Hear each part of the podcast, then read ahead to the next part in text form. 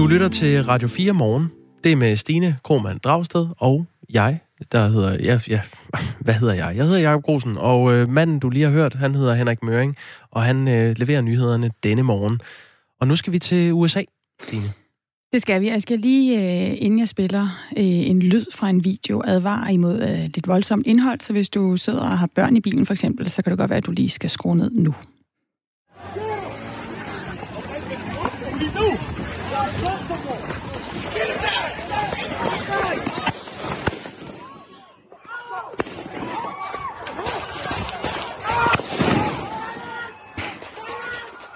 Videoen, du hører her, er fra USA, fra byen øh, Kenosha i den amerikanske delstat Wisconsin, hvor den sorte mand øh, Jacob Blake i weekenden blev skudt i ryggen af en politibetjent. I videoen, som altså ikke er en video af Jacob Blake, men en anden video, der er kommet her natten til øh, i dag, der øh, kan man se en mand løbe ned ad en gade med et gevær. Øh, man kan høre en person råbe, What did he do? Hvad, hvad gjorde han? Og så er der en, der siger, he shot someone. Øhm, der er flere, der løber efter den her person med geværet, og kort efter, så vælter han omkuld på vejen. Han vender sig og sigter med geværet mod dem, der står rundt om ham.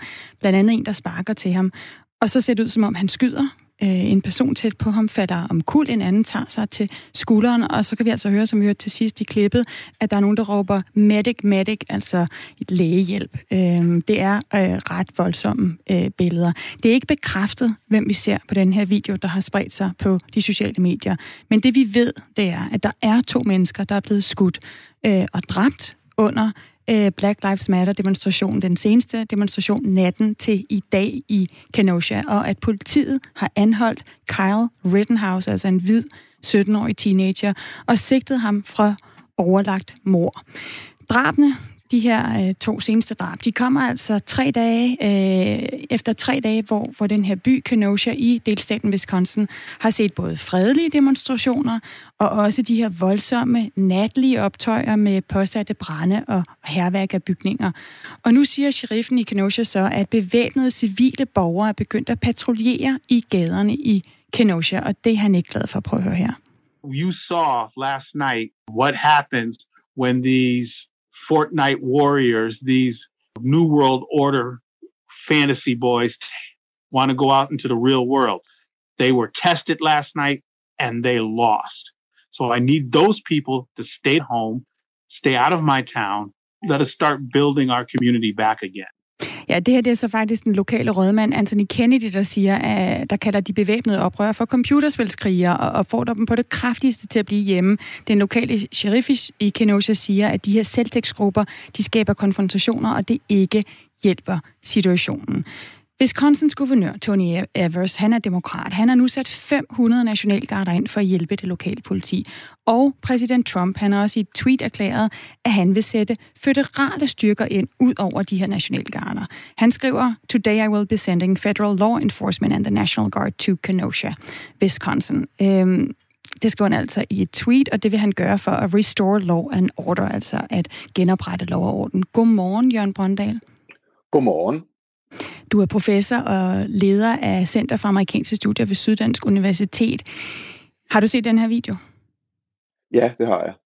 Øhm, allerførst, altså det har jo skabt, det har jo ligesom skabt endnu mere uro, at vi nu har to, der er blevet skudt og dræbt øh, under urolighederne i, øh, her øh, natten til i dag. Og så har vi oven i det præsident Trump, der går ud og siger, at nu vil han sende føderale styrker på banen. Hvad er hans motiv for at trække de føderale styrker ind nu? For ham, der handler det dels om uroen i Kenosha, Wisconsin, en lille by på bare 100.000 indbyggere, hvor er kun omkring 10 procent i øvrigt er afroamerikanere.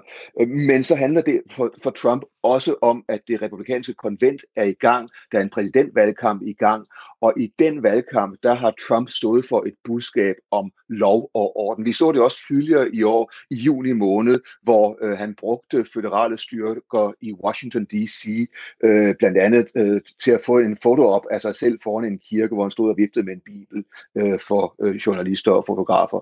Men øh, det er meget mere kompliceret at sætte føderale øh, styrker ind øh, uden for Washington D.C. Det har en særstatus, fordi det ikke er en delstat. Det er meget svært at gøre det i staten Wisconsin.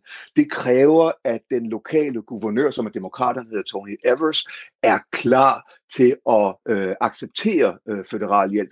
Og i hvert fald så ved vi, at Tony Evers, altså guvernøren i Wisconsin, allerede i tirsdags indkaldte omkring 125 øh, medlemmer af Nationalgarden, øh, som han så beordrer ind i i, øh, i byen. Og den øh, tilstedeværelse er nu vokset til 500. Hvad det er nøjagtigt, Trump mener med, at han vil øh, sende yderligere styrker ind, det er uklart. Vi ved, at oprindeligt sagde øh, guvernøren nej tak til hjælp. Det gjorde han i tirsdag, men så i onsdag skiftede han mening, og dermed hvis der er tale om et samarbejde mellem guvernøren og præsidenten, så kan det godt lade sig gøre for præsidenten at gøre noget.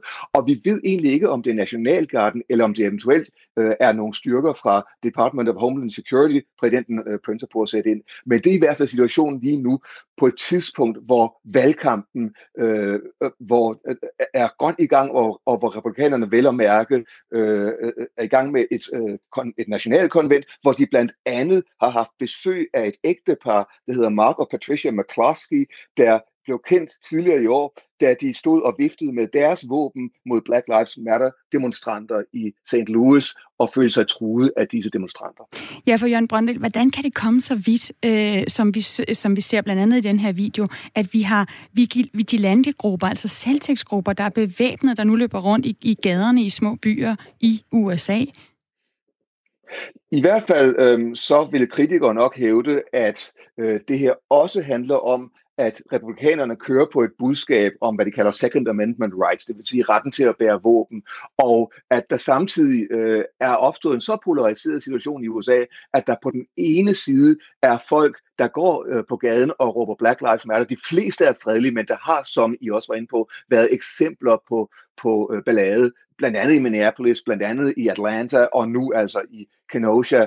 Øh, men, men, men hvor det så har affødt en reaktion øh, fra øh, forskellige grupper på højrefløjen. Vi ved det også fra en endnu en uro uropladet by, Portland, Oregon, hvor på den ene side der er Black Lives Matter demonstrationer, og også forskellige øh, grupper øh, langt ude på venstrefløjen, der, der demonstrerer og har gjort det lige siden juni måned, slutningen af maj faktisk, øh, men hvor på den anden side der nu også er grupper som nogen, der kalder sig The Proud Boys, som øh, repræsenterer det yderste højre, og sådan, sådan semifascistiske typer, øh, og spørgsmålet er, om det vi har set i Kenosha minder om det, den der knægt øh, på 17 år, Carl Rittenhouse, som muligvis, vi ved det endnu ikke, som, som, som du var inde på før, vi ved det endnu ikke, om, om han øh, er, står bag drabet på de to øh, øh, forleden nat. Øh, men, men Carl Rittenhouse, øh, den her 17-årige øh, dreng, øh, har i hvert fald også til synlande øh, postet pro-Trump ting på de sociale medier. Så altså, vi har at gøre med en lokal situation, der får ekstra national opmærksomhed, fordi et præsidentvalg er i gang, og fordi nationen er så polariseret, at man på den ene side har demonstranter, der over Black Lives Matter, og på den anden side har nogle folk ude på højrefløjen, der bærer våben. Vi kan i hvert fald uh, sige, at, uh, at uh, politiet har sigtet uh, Kyle uh, Rittenhouse for uh, overlagt uh, Rittenhouse undskyld for altså den her 17-årige teenager for overlagt uh, mor.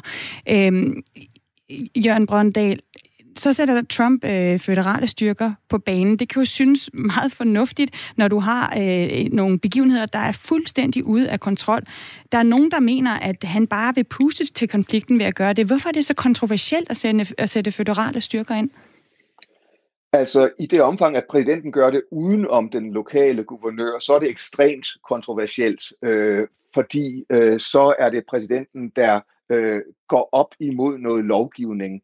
Og det er altså ikke tilfældet, kan man så sige, men altså, det, der kunne være kontroversielt, ville være, hvis han gjorde det udenom guvernøren, fordi der er der nogle klare love på plads. Der er en oprørslov fra 1807, og der er en øh, post- og kommentativslov, hedder den, fra 1878, der gør det utrolig vanskeligt for præsidenten at, at, at, at ligesom bruge sin militære magt indrigspolitisk. Det er simpelthen noget, som amerikanerne øh, altid politisk set har, har været store modstandere af, lige siden nationen blev grundlagt. Men altså, det er knap så kontroversielt, når det sker i samarbejde med guvernøren, fordi der kan øh, rent faktisk være brug for øh, nogle backup-styrker, noget nationalgarde, ikke til nødvendigvis at stå i frontlinjen sammen med betjenten og skyde med tårgas, men, som, øh, men til at marchere i baggrunden og skabe noget stabilitet. Og det i sig selv er ikke så øh, kontroversielt. Det er mere måden, Trump øh, gør det her på, ved at sende uklare budskaber via et tweet, og klart synes at ville svare igen på øh, øh, uroen i Kenosha, hvor altså en afroamerikaner, der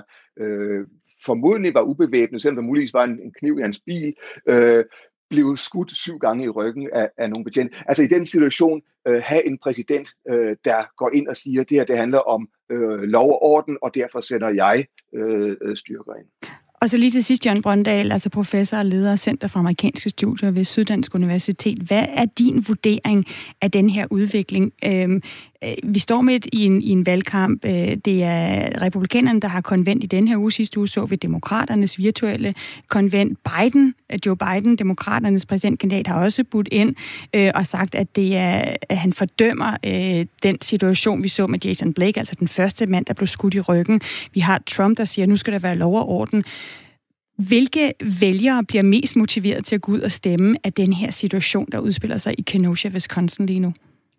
Det er meget svært at sige. Øh, der er ja, i hvert fald forlydende om, at der er folk på gaden i Kenosha, der øh, er så påvirket af uroen, at de siger, at vi skal have en præsident, der kan sørge for, at der ikke er anarki i gaderne, og derfor vil vi stemme på Trump. Og igen, det er jo bare et, et, et øjebliks indtryk, men der er nogen, der reagerer på det her ved at sige, ja, vi skal rent faktisk have mere lov og orden. Og en stat som Wisconsin kan det være meget, meget afgørende, fordi Wisconsin er en af de tre svingstater, der i 2016 betød, at Trump vandt over Hillary Clinton. Tak, Jørgen Brøndal. Velkommen. Professor og leder af Center for Amerikanske Studier ved Syddansk Universitet for at give os et overblik og en analyse af, hvad den her øh, begivenhed, der udvikler sig hele tiden øh, nu i Kenosha, Wisconsin, med Black Lives Matter-demonstrationer med uroligheder, hvad den betyder for præsidentvalget. Man kan se øh, polariseringen i, i sådan en uh, udvikling her, som der sker i USA. Hvad, hvad folk mener om den, det kan man uh, godt se på sms'en. Der er nogen, der mener, at uh, USA er et uh, krigsliderligt, øh, psykopatisk land, og der er nogen, der skriver, at øh, Black Lives Matter-bevægelsen er alle mulige ting, både godt og skidt. Bo, han sammenfatter det hele i denne sms.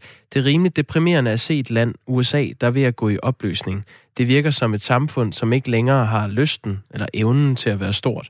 For mig ser det ud som om, at solen er ved at gå ned over det, som jeg som barn og ung så som et forbillede for en fri verden. Spændende, hvad mørket så bringer, når solen er gået ned. Okay, det var lidt dystert, slutter han. Bo.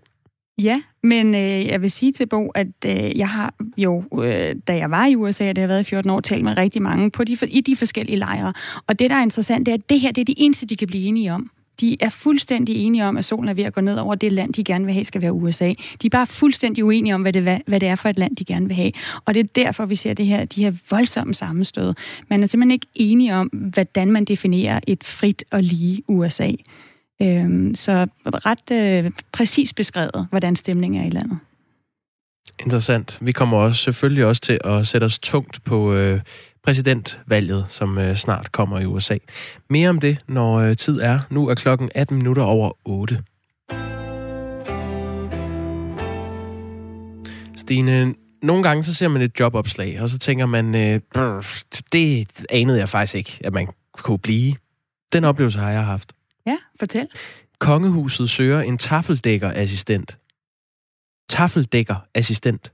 Så vil jeg gerne have øh, en definition på tafel. Det er dagens ord, tafeldækkerassistent. Jamen, øh, et tafel, kongelig tafel, er vel en øh, form for galamiddag, eller øh, en større middag, hvor sølvtøjet skal pusses af, og der skal dækkes øh, fint op. Du lyder allerede, som om du kunne søge stillingen, Jacob Nej, det kommer jeg ikke til. Det er ikke uh, mit drømmejob. Uh, jeg kan fortælle lidt om stillingen til, hvis du sidder derude og tænker, hmm, det lyder spændende. Uh, der står, omstillingen i det kongelige sølvkammer findes historiske og traditionsrige effekter som porcelæn, glas og sølvtøj, som ved forskellige lejligheder benyttes af den kongelige familie og gæster. Og så kommer det så. Som tafeldækkerassistent er du i tæt samarbejde med tafeldækkeren ansvarlig for opdækning af borer, både i hverdagen og i forbindelse med galamiddage og en række øvrige arrangementer.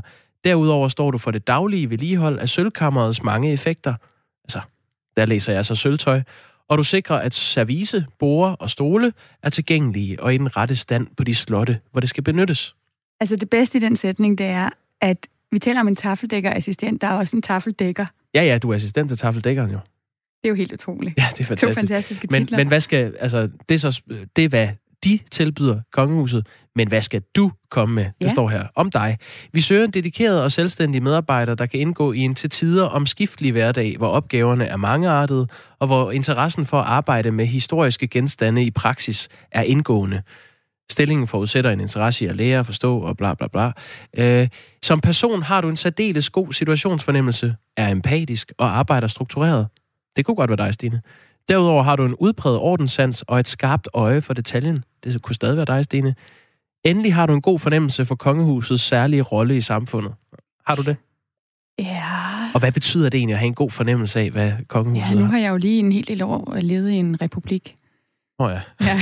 ja der skal lige vende mig til monarkiet igen. Ja, øh, du kan henvende dig på øh, kongehuset.dk, eller øh, du kan også læse mere på de sociale medier, øh, hast, eller øh, snabelag det danske kongehus, altså det handle. Ansøgning, CV og eventuelle eksamensbeviser sendes via et link senest den 16. september 2020. Jeg tænker, man i hvert fald skal vide, hvordan, hvor man lægger kniv og gaffel for tallerkenen, og om øh, den skarpe side af kniven øh, skal vende indad eller udad. Der er så mange ting. At det er jo også det der, ja, hvor man starter udefra, ikke? Så man starter med forret, eller der er måske noget før forret, når det er en galamiddag. Hvad vil jeg? Ved du hvad, det, det er ikke os, der skal søge det her job. Jeg synes bare, taffeldækker assistent, skriv det bag øret, og hvis du øh, ønsker at søge jobbet, så kan du altså øh, skrive...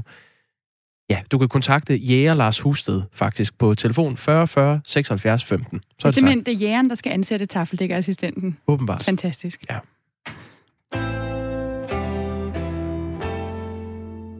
Nu skal det handle om et meget lille dyr.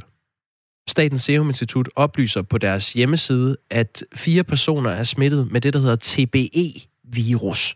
Det er også øh, kendt som centraleuropæisk hjernebetændelse. Og det er en virus, som øh, smitter via flåter. En af de personer, øh, som er blevet smittet, er blevet smittet i en skov på Falster. Og det er øh, et problem, fordi man tidligere udelukkende har set tilfælde af den her virus lokalt i øh, Nordsjælland og på Bornholm. Men nu altså også på Falster. Nu har vi naturvejleder fra Naturstyrelsen, Jes Ågaard, med. Godmorgen. Godmorgen. Hvor farlig en virus er det her? Altså, det er jo en virus, som man absolut skal øh, være opmærksom på. Øh, hvis man får øh, hjernehindebetændelse, så tror jeg ikke, der er nogen øh, læger, der vil bifalde det. Altså, det er, det er, det er en, en, meget ubehagelig sygdom, og øh, jeg har nogle kolleger, der har haft det. Absolut synes jeg, det har været et, et, et meget ubehageligt forløb at være igennem. Du har haft nogle kollegaer, der har haft centraleuropæisk hjernebetændelse. Ja. Hvad er det for nogle symptomer, man får? Jamen det er, at man bliver meget, meget, meget syg. Øh, man får høj feber, og man øh, i det hele taget lidt ligesom når du har en virusinfektion, altså en influenza eller sådan noget. Og, og i, i sidste ende, så er det jo, hvis det, sådan, det udvikler til en hjernehindebetændelse, jamen så, så kan man sige, så får du jo noget bevidstløshed og så videre, så, bliver det, så kan det blive rigtig øh, farligt. Og det er altså fire øh, nye personer, der er blevet smittet med, med TBE-virus, øh, skriver Statens Serum Institut. Og tre af de fire tilfælde, det er fundet i øh, i Nordsjælland. Det er der, de er blevet smittet. Men den sidste person er altså blevet smittet på Falster. Og øh, Statens Serum Institut oplyser, at den smittede ikke har befundet sig på Bornholm, og heller ikke i Nordsjælland. Øh, hvorfor ser vi, øh, så går at den her virus nu dukker op på Falster, tror du? Jamen det er jo fordi, at øh, den måde, som virusen, eller de flåter, der har virusen, flytter rundt på, at det er meget vilkårligt. Øh, det er, man har ikke, tror jeg, fuldstændig klarlagt, kan man sige, hvordan de her smittelinjer, de opstår. Men teorien er, at det er fugle, nogle af vores trækfugle, som flytter øh, øh, i sagens natur fra øh, forskellige egne af landet eller forskellige dele af verden øh, flåter. Og flåten, som skal bruge et blodmåltid for at lave et skift fra den ene øh, tilstand i livet, enten som larve til nymfe eller nymfe til, til voksen, ja, den er sådan set ret ligeglad med, hvem der er donor på det blod. Så hvis det nu er en drossel, der går og søger føde ned i bunden af, af de territorier, hvor den er flåten, jamen så kan det være, at man kommer med øh, en tur nordpå eller sydpå, alt efter hvordan trækruten nu er. Og på den måde, så er det sådan lidt tilfældigt, øh, hvornår sådan en, en, en flot når frem. Men det er jo ikke noget, der sker særligt tit, må man sige. Fordi at, øh, det er jo ikke sådan, så vi har oplevet TB-virusen øh, sprede sig mange steder hen. Men den har været på Bornholm i mange år, og den er så i øh, de sidste år øh, fundet op i Tisvilde, og i 2008 havde man også to tilfælde af TB, og det var blandt andet en af mine kollegaer i Tokkekøb Hegn, øh, og så forsvandt den igen. Altså, det kan optræde meget, meget, meget lokalt, hvis det nu er en enkelt flåt, og det kan være, at den flåt så ikke rigtig finder, kan man sige, bliver parret eller noget andet, og så forsvinder den igen. Så det er meget, det er, det, det er meget sporadisk. Men vil det sige, at principielt, så kan den her virus øh, opstå alle steder i landet? Ja, principielt ja. Altså i forhold til de spredningsmekanismer, som, som flåten nu bruger, så er, vil det være tilfældigt, hvor den, hvor den opstår hen. Skal man være bange for at gå en tur i skoven? Det er så ikke mig, der udtaler sig om det. Det er sådan set Statens Serum Institut, som giver varslerne for, hvad vi skal. Når man er på Bornholm, så anbefaler de for dem, der er fast i skoven, at man får en vaccine. Det er sådan set det gode ved den her sygdom, det er, at man kan vaccinere imod den. Øh, helt generelt, så, så siger vi fra Naturstyrelsen, at det, at det er Statens Serum Institut, som afgør, hvad der er farligt og ikke farligt. Mm. Øh, og, og, og det er sådan, så det er meget, meget, meget, meget få øh, kan man sige, steder, vi nu har TB, så man skal ikke efter min bedste overbevisning skal man ikke bekymre sig om, om der nu er TBE. Øh, I det hele taget skal man bare have en naturlig omgang med at være i skoven. Fordi det at, at være i skoven betyder selvfølgelig også, at man kan øh, pådrage sig en flåt. Og nu er TBE-virus jo ikke det eneste, som en flåt slipper rundt på. Den har også andre ubehageligheder i sig. Den har borrelia og så videre. Ja. Og det, det, det, det, begge dele er ubehagelige sygdomme og for, for pådragelser. Så, så det gode råd er sådan set, at uh, lad være med at, at kan i skal stadig gå i skoven, men, øh, men sørg for, at når I har været der, at I øh, enten beskytter jer mod flåter, eller også øh, lige kigger efter, om, om, de er, om I har fået nogle flåter på når man kommer hjem igen. Jeg tænker, at den gode måde at spørge på her er jo så at høre dig som naturvejleder, hvad du, øh, hvad du selv gør, fordi det kan man jo lade sig inspirere af. Så. Hvad, hvad, hvad, hvordan griber du det selv an? Jamen, jeg har rent faktisk fået en vaccine imod øh, TB-virus, fordi at jeg er færdig så meget i skovene. Så jeg synes bare, det er helt naturligt. Og ikke, ikke nok med det. Øh, TB-virusen er langt mere udtalt i de svenske skove, hvor jeg kommer en del. Jeg har et hus derovre. Så derfor synes jeg, det er bare en naturlig ting, at, øh, at, at, at, øh, at kunne, kan man sige, øh, forebygge på den måde. Det sagde Jes Ågaard, øh, naturvejleder hos Naturstyrelsen. Tak fordi du var med her. Ja, lige måde. God dag. Tak, i lige måde. Og så er det jo meget passende måske, når vi taler om øh, ting, der ikke så går, går så godt i forhold til, hvad man kan blive syg med. Flåter. Vi har også, øh, øh, hvad hedder det, øh, haft rigtig meget om coronavirus, som yeah. jo i år har øh, dræbt mere end 800.000 mennesker. Øh, så kan man godt have et behov for lidt gode nyheder. Er døde med corona? Er døde øh, af coronavirusen. Med coronavirus. Med coronavirus. Det er definitionen, ikke? Af okay. eller med. Vi må hellere sige med. Vi er med. Nu er der altså en god nyhed om at vinde over en grusom virus. Ikke coronavirusen, men i forgårs, der kunne et uafhængig, øh, en uafhængig instans erklære Afrika fri for polio. Vi kan lige høre øh, generalsekretær for WHO, øh, hvordan han øh, præsenterede den glædelige nyhed. Today we come together to rejoice over an historic public health success, the certification of wild polio virus eradication in the African region. I congratulate the people and governments of Africa for your leadership and determination. Your success is the success of the world. Ja, han ønsker tillykke til alle af de afrikanske ledere. Øh, polio, det er jo en sygdom, der kan lamme mennesker, ofte børn, og sætte vigtige organer ud af kraft. Øh, den ramte sidste gang Danmark i 52-53, der blev 7.000 personer øh, angrebet af sygdommen, godt 3.000 fik lammelser, og 350 døde inden for kort tid. Den er uddød, udryddet i Danmark, det blev den i 1976, og det er den altså også nu i Afrika. Og det er den ved hjælp af 9 milliarder vacciner, der siden 1996 er blevet givet på tværs af Afrika og det betyder, Jakob, at 1,8 millioner børn ikke er paralyseret på det afrikanske kontinent. Øhm, det er jo en god nyhed. Det er en god nyhed. Og det er noget, som kommer, jeg ved ikke, om det kommer tæt på mig, men jeg har fulgt nogle af de øh, sundhedsmedarbejdere i Nigeria, som er det sidste afrikanske land, der havde polio øh, som jo skal ud og prøve at finde folk i meget fjerne egne, der også kan være farlige, fordi der er terrorgrupper som Boko Haram og andet, der skal ud og overbevise folk om at blive vaccineret. Man skal have alle vaccineret på én gang, og det gør de altså med livet som indsats. I 2013, der mistede ni øh, kvindelige sundhedsmedarbejdere livet i Nigeria. De blev skudt, øh, fordi at der var et rygte om, at det var et, et vestligt fupnummer, øh, det her, den her vaccine, de kom med. Så det er altså sket med livet som indsats, men det er en god nyhed. Og det vi lige kan sige til sidst, det er, at øh, den vilde polio, den findes stadig i Pakistan og Afghanistan. Den hvad for en? Den vilde polio, fordi der er altså også en anden slags polio. Mm. Men øh, den tager vi lige på et andet tidspunkt. Men den polio, som, som vi kan udrydde, den vilde polio, den er udryddet nu i Afrika. Den findes i to lande. Hvis vi får udryddet den der, så er det slut med polio. Det må være det, vi går efter. Nu er klokken halv ni.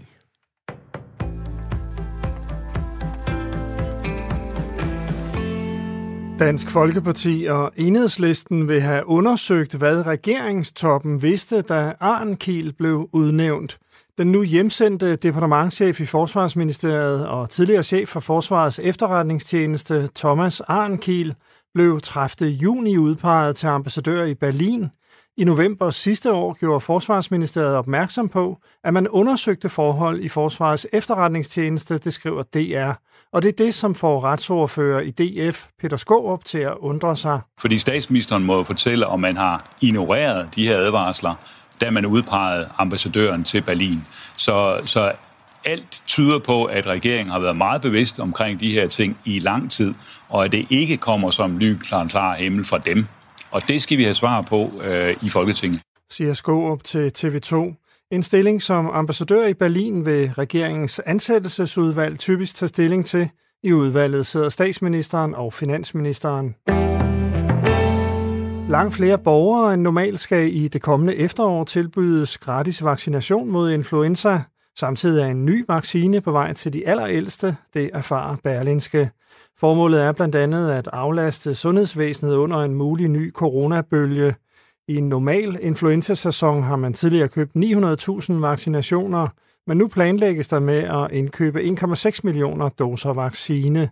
Der sættes også gang i en offensiv for at få flere til at tage imod det gratis tilbud. Desuden er der indkøbt en slags supervaccine, som er udviklet til især at beskytte de allerældste borgere mod at blive ramt af influenza. Ifølge avisen skal der bruges ca. 350 millioner kroner på vaccinationerne. Australske Brenton Tarrant, der stod bag moskéangrebene i New Zealand sidste år, er blevet dømt til livstid uden mulighed for prøveløsladelse, det siger højesteretsdommer Cameron Mander i Christchurch ifølge AP. He was sentenced to life imprisonment. I order that you serve the sentences without parole. Dine forbrydelser er så ondskabsfulde, at selv hvis du er fængslet til din død, vil det ikke udgøre en hård nok straf for dine handlinger, sagde Mander ved strafafsigelsen. Den 29-årige australier er kendt skyldig i at have dræbt 51 og såret mange flere i terrorangreb mod to moskéer i Christchurch i marts 2019. Børnelægerne har trukket sig fra en arbejdsgruppe, der skulle have opdateret en vejledning for ikke-medicinsk omskæring af drengebørn, det der også kaldes rituel omskæring. Det siger Claus Birkelund Johansen, formand for Dansk Pædiatrisk Selskab. Vi har deltaget i arbejdsgruppen, til trods for, at vi hele tiden har haft en holdning, der, der var imod øh, kirurgiske indgreb på børn uden nogen medicinsk grund herunder også omskæring af drenge og piger. Vi har nu valgt at trække os fra øh, udvalget, fordi at øh, lys, i lys, set i lyset af den udvikling, der har været de seneste dage, så er der ikke længere øh, den faglige opbakning til udvalget og det faglige grundlag for at gå videre med den udarbejdelse. Dermed er arbejdsgruppen, der er nedsat af Styrelsen for Patientsikkerhed, ved at falde fra hinanden. Flere andre sundhedsfaglige organisationer har allerede i løbet af de seneste dage trukket sig fra samarbejdet. Claus Birkelund Johansen mener, at arbejdsgruppen efter de mange frafald vil have svært ved at lave en ny vejledning. Øh, og det bekymrer mig egentlig lidt, fordi det betyder, at vi kommer til at at de her indgreb kommer til at blive foretaget øh, ud fra en, en for mig se forældet vejledning, der ikke tilstrækkeligt varetager børnene. Så. Skyde og perioder med regn eller byer, men også mulighed for lidt sol, 14-19 grader og lidt til frisk vind omkring nord.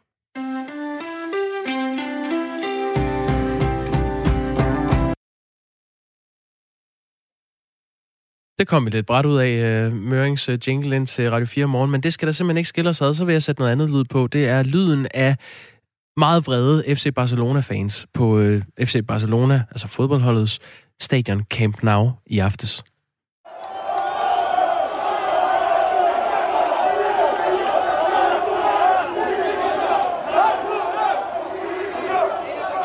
Det er altså efter tirsdagens, øh, man kan roligt sige chokmelding, om at øh, Lionel Messi, verdens øh, vel nok bedste fodboldspiller, vil forlade FC Barcelona, den klub, han har spillet i alle årene som professionel øh, fodboldspiller. Det er altså ikke gået stille øh, for sig i Barcelona siden den melding. Han sendte en fax til, øh, til klubben angiveligt om, at han En ønskede... fax? Ja, og det, det er en sjov detalje i alt det her. En, en fax, ja. altså et, et dokument, er det Mhm. blevet beskrevet, øh, som han øh, har sendt, og hvor han øh, altså begærer et ønske om at blive solgt fra Barcelona. Og det er øh, fansene decideret øh, rasende over, og man kan jo sige med god grund. Det er altså en historie, vi vender tilbage til, og det gør vi klokken, øh, ja, sådan inden for 10 minutter i, i 9. Der skal vi tale med Nikolaj Lisberg, som er freelance journalist og fodboldekspert om den her sag, og hvor det efterlader en af verdens største fodboldklubber, FC Barcelona. Men vi starter øh, med den skandale om Forsvarets efterretningstjeneste, der ruller videre. Øh, Forsvarets efterretningstjeneste skal jo blandt andet øh, i strid med loven have indsamlet og videregivet informationer om danskerne.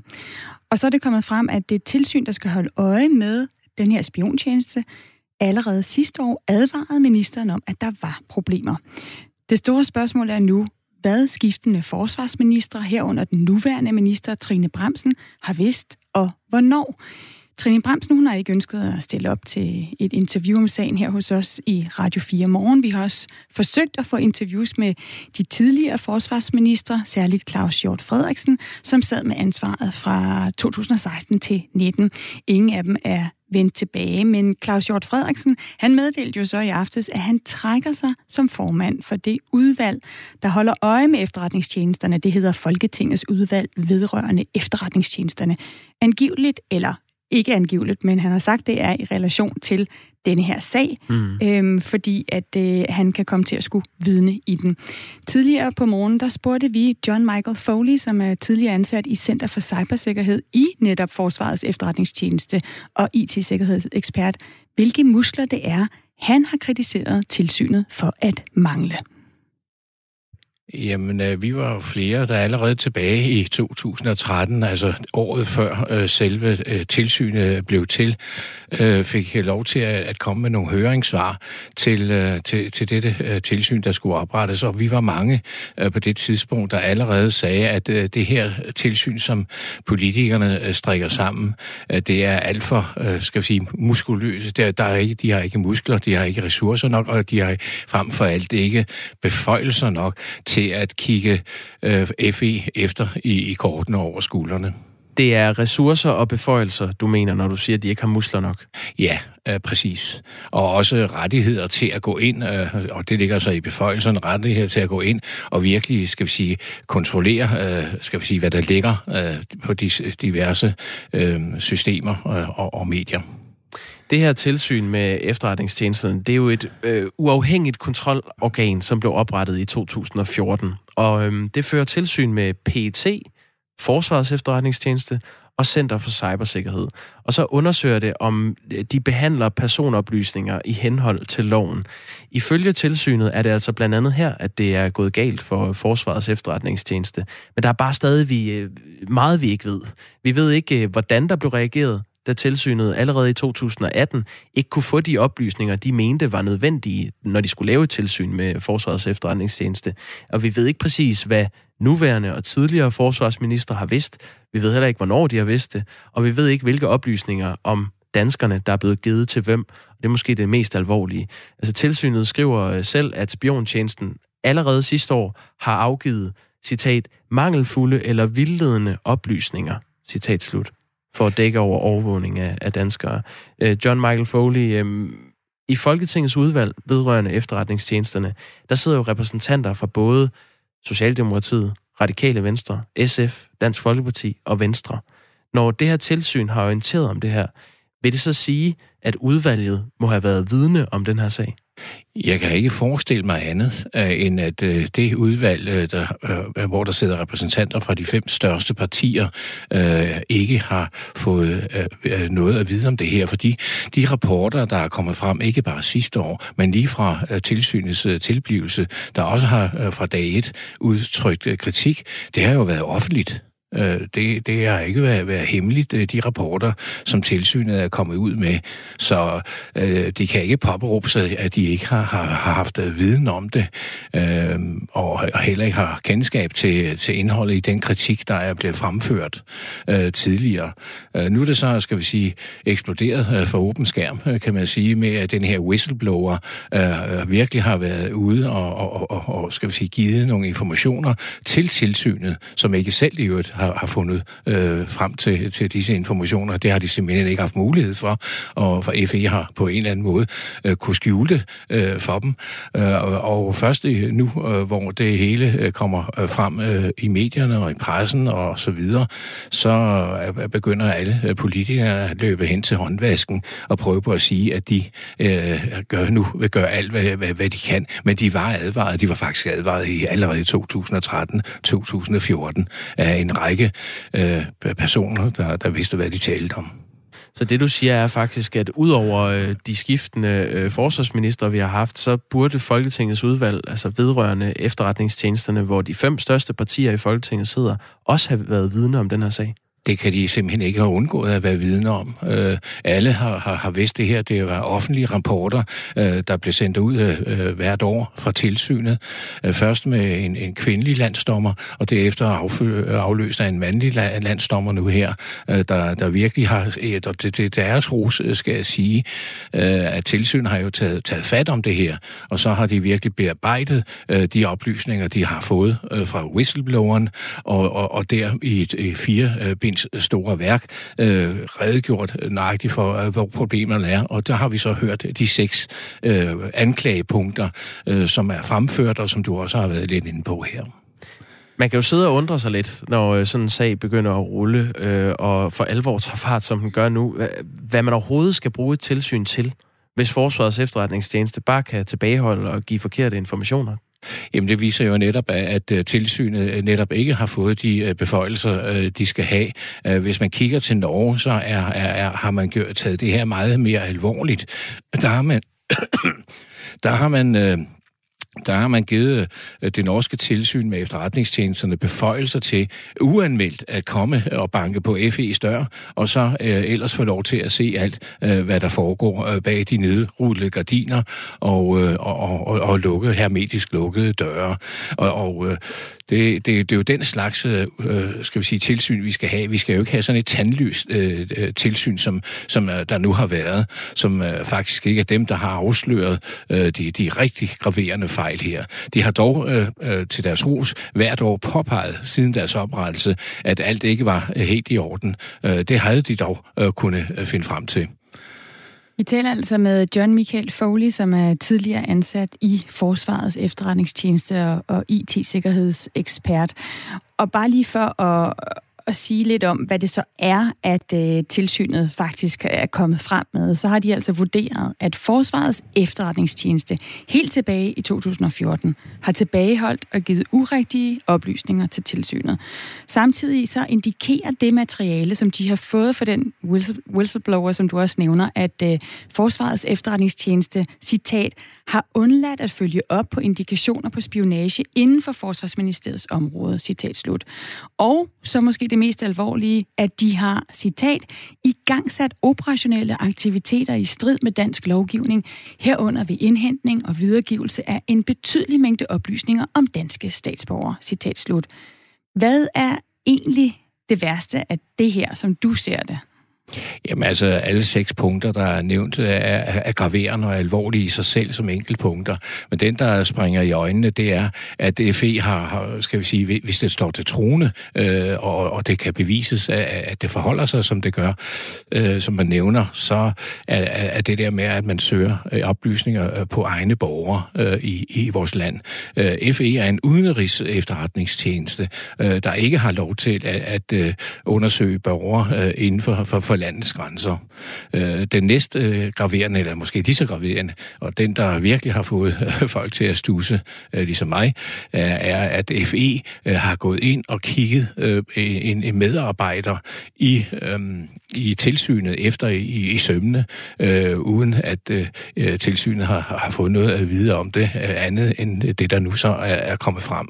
Så at en, en efterretningstjeneste øh, går ind og kigger på øh, det tilsyn, der skal føre kontrol med dem, den, øh, den, er, den er ikke god. Må jeg lige spørge dig til den sidste pind, også den her med, at Forsvarets efterretningstjeneste har undladt at følge op på indikationer på spionage inden for Forsvarsministeriets område. Hvordan skal vi forstå det? Altså har der været trusler, som man ikke har handlet på? Det kan jeg jo ikke øh, svare på, men øh, man, øh, man, man kan jo kun gisne, og, og det øh, jeg har fundet frem til, det er, at de har nu øh, lavet, øh, de har undladt at følge et spor på øh, en, en, en, en måske en, en spion eller en muldvarp øh, inde i øh, øh, hvad hedder det, forsvarets egne rækker. Øh, hvorfor de har dækket og ønsket at dække over det, det kan man kun gisne om.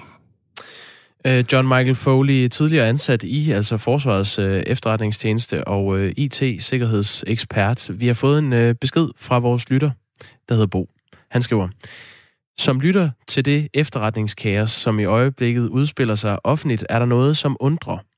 1. Der var tre partiledere, som ikke blev inviteret til briefingen.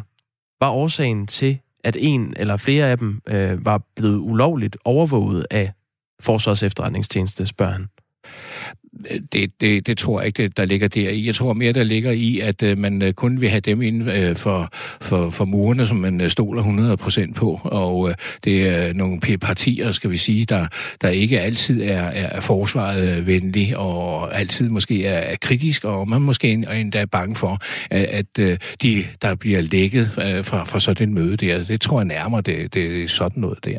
Men må jeg egentlig også lige sige, det er jo ikke bare dette kontroludvalg, der har svigtet svigtet, altså de der før nævnte fem øh, repræsentanter fra de fem største partier. Vi har altså også øh, noget, der hedder regerings sikkerhedsudvalg, og de må altså også have haft øh, viden om det her.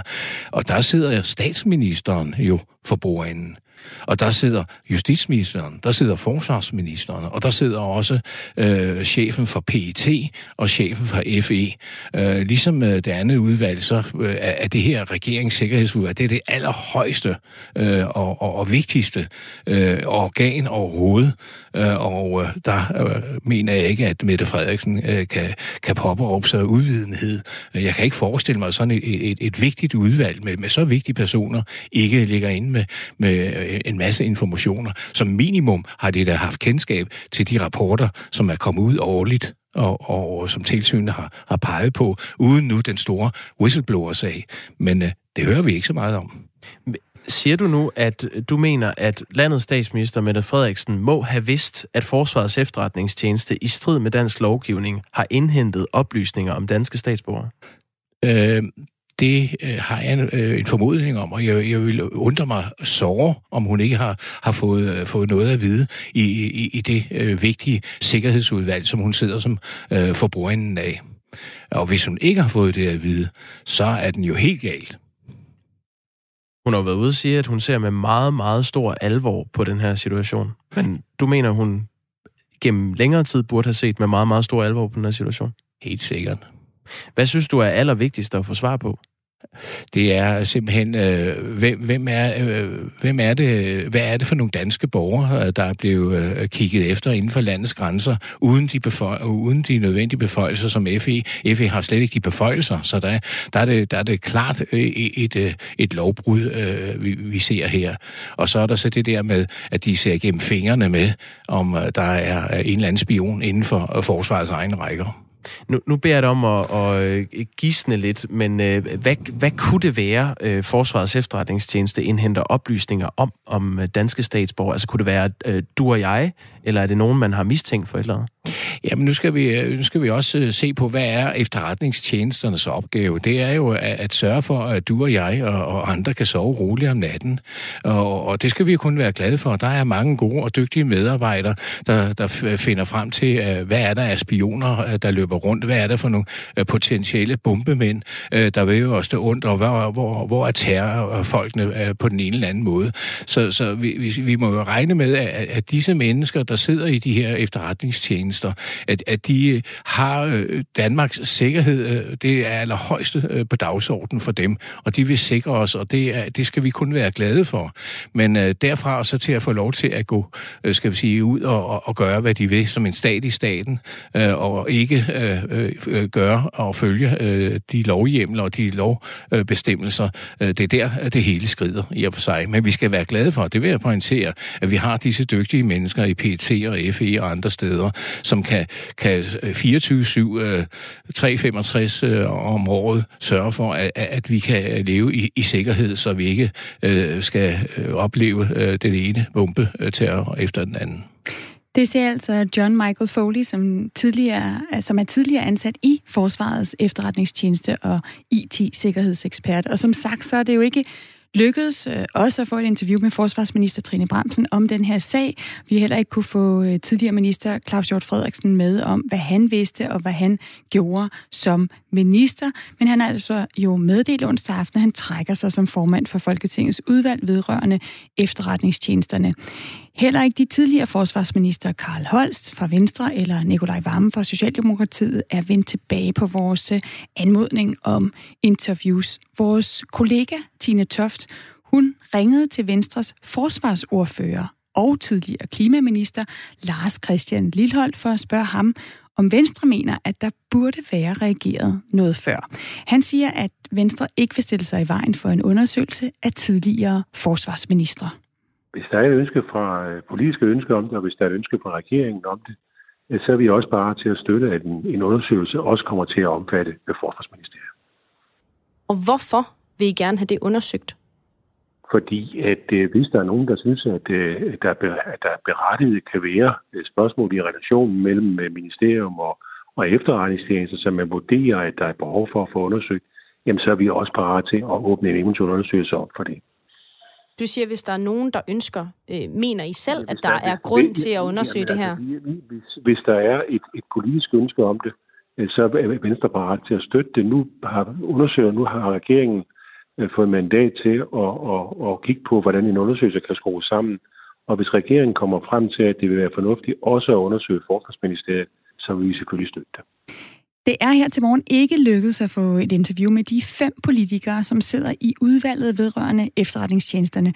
De henviser til, at sagen er omfattet af skærpet fortrolighed, og derfor vil de altså ikke stille op til interview i radioen. 9.9 er klokken.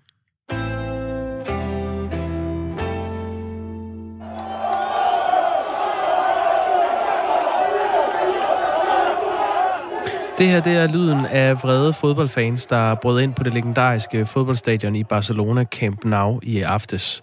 Og det gjorde de altså, fordi de er utilfredse med præsidenten i FC Barcelona, som hedder Josep Maria Bartomeu. Han, øh, de kræver, at han forlader klubben. Det vil han muligvis ikke. Og det er altså i kølvandet på, at øh, FC Barcelonas uden sammenligning største stjerne, Lionel Messi, har begæret ønske om at blive solgt. Godmorgen, Nikolaj Lisberg. Godmorgen freelance journalist og øh, ekspert ud i fodbolden.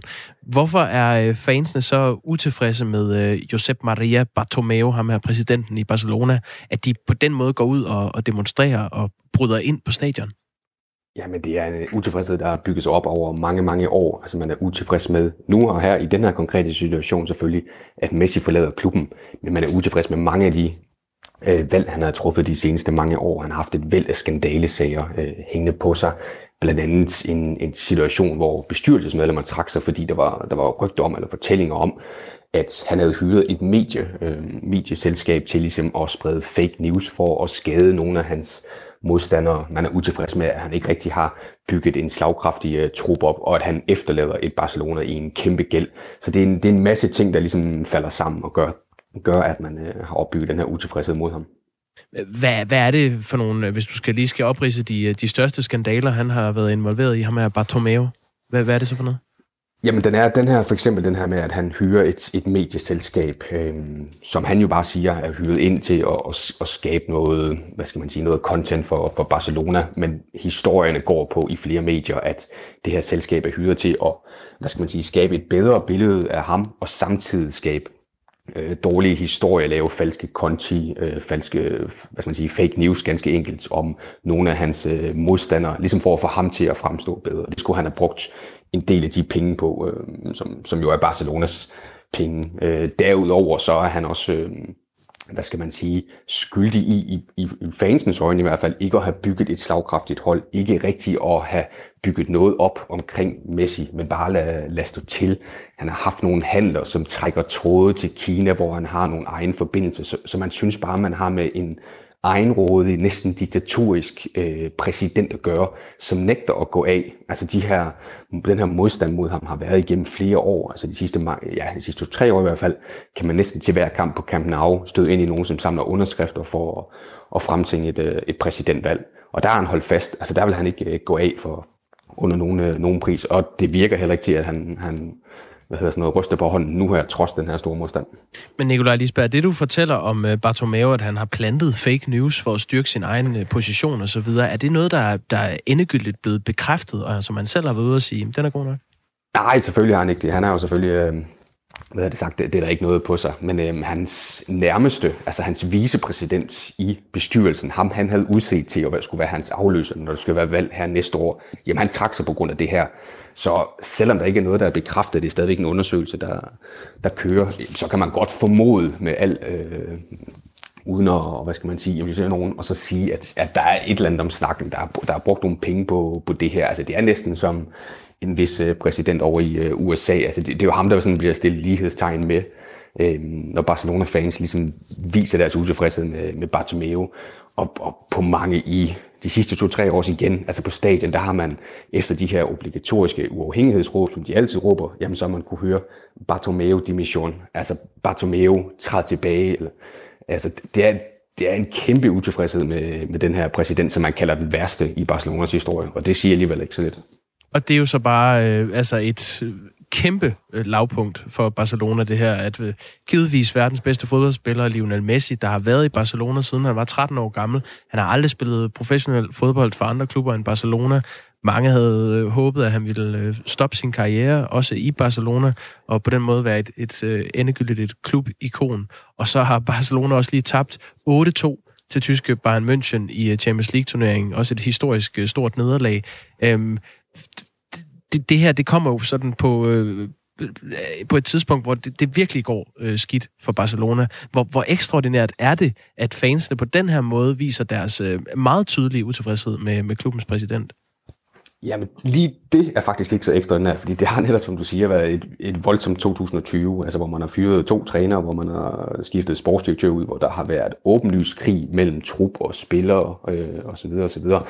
Men, men, men de scener, vi så i går, hvor fans ligesom stormer, synes jeg måske også næsten er så meget sagt ind på, på Camp Nou. Altså de går ind en, en dør, som de har, de har fået åben, og det er, det er et lille fortal. Altså, så, så selve de scener er måske ikke så markante. Øhm, mm. Jeg synes, altså, så mange mennesker var der, var der heller ikke, og det var forholdsvis øh, fredeligt i, i alle de billeder også, og de folk, nogle af de folk, journalister, jeg har snakket med, som, som var til stede, har sagt, altså, at det foregik sådan stille og roligt. Øhm, så, så jeg ved ikke, om, om lige den sekvens er så, så voldsom, men kritikken mod Bartomeu og kritikken mod det, som der er sket i 2020, altså kulminationen nu her med Messi, der vil væk, som du siger, fra den klub, han egentlig altid gerne har ønsket og vil ende sin karriere i, jamen det er ligesom, okay, det her det kan ikke blive ved med at, det kan ikke blive ved med at holde. Vi skal have et, øh, et valg nu, og det er jo det, man prøver at få se, og man prøver at få Bartomeu til at, at træde tilbage nu og her, og man på den måde ligesom har et, et sidste håb for, at Messi alligevel vil blive i Barcelona. Hvor store er mulighederne for, at det kommer til at ske, at Bartomeu han går af som præsident?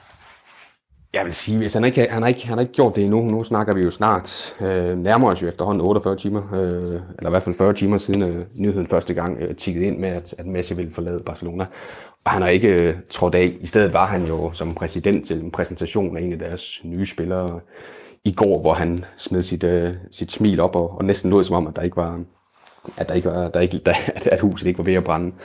Øh, så jeg tror ikke på, at han trækker tilbage. Altså, der er jo udskrevet valg, og det kom jo frem her for en uges tid siden, at der er udskrevet valg til, til marts næste år. Han kunne uanset hvad ikke blive, blive genvalgt. Så, så jeg tror ikke på, at han, at han har lyst til at træde ned. Der er også nogle fortællinger om, at, at sådan som det er skruet sammen, systemet i, i Spanien og i forhold til præsidenterne, jamen så den økonomi, Barcelona har nu, hvis han træder tilbage nu, så bliver han holdt øh, personligt ansvarlig for, for den økonomi. Så derfor handler næste år, eller den kommende sæson for ham, det handler om at generere et overskud, så han kan træde tilbage, uden at blive øh, økonomisk belastet af sin præsidentperiode. Ganske kort her til sidst, øh, Nikolaj Lisberg. Hvor efterlader det her FC Barcelona som fodboldklub? Det efterlader mit i et kæmpe kaos, altså fordi det eneste, der ligesom har holdt sammen på det her, og har sikret resultater trods øh, interne uroligheder, jamen det er Lionel Messi. Hvis han forlader klubben, når han forlader klubben, som det jo alt tyder på, jamen så er spørgsmålet, hvad der er tilbage i Barcelona. De har rejst sig tidligere fra, fra svære situationer, men den her situation, det er den største krise, de har været i, i, i hvert fald i det her årtusinde. Du er selv øh, bosiddende i Barcelona under normale omstændigheder, har jeg lavet mig fortælle. Er, er du fan af klubben også?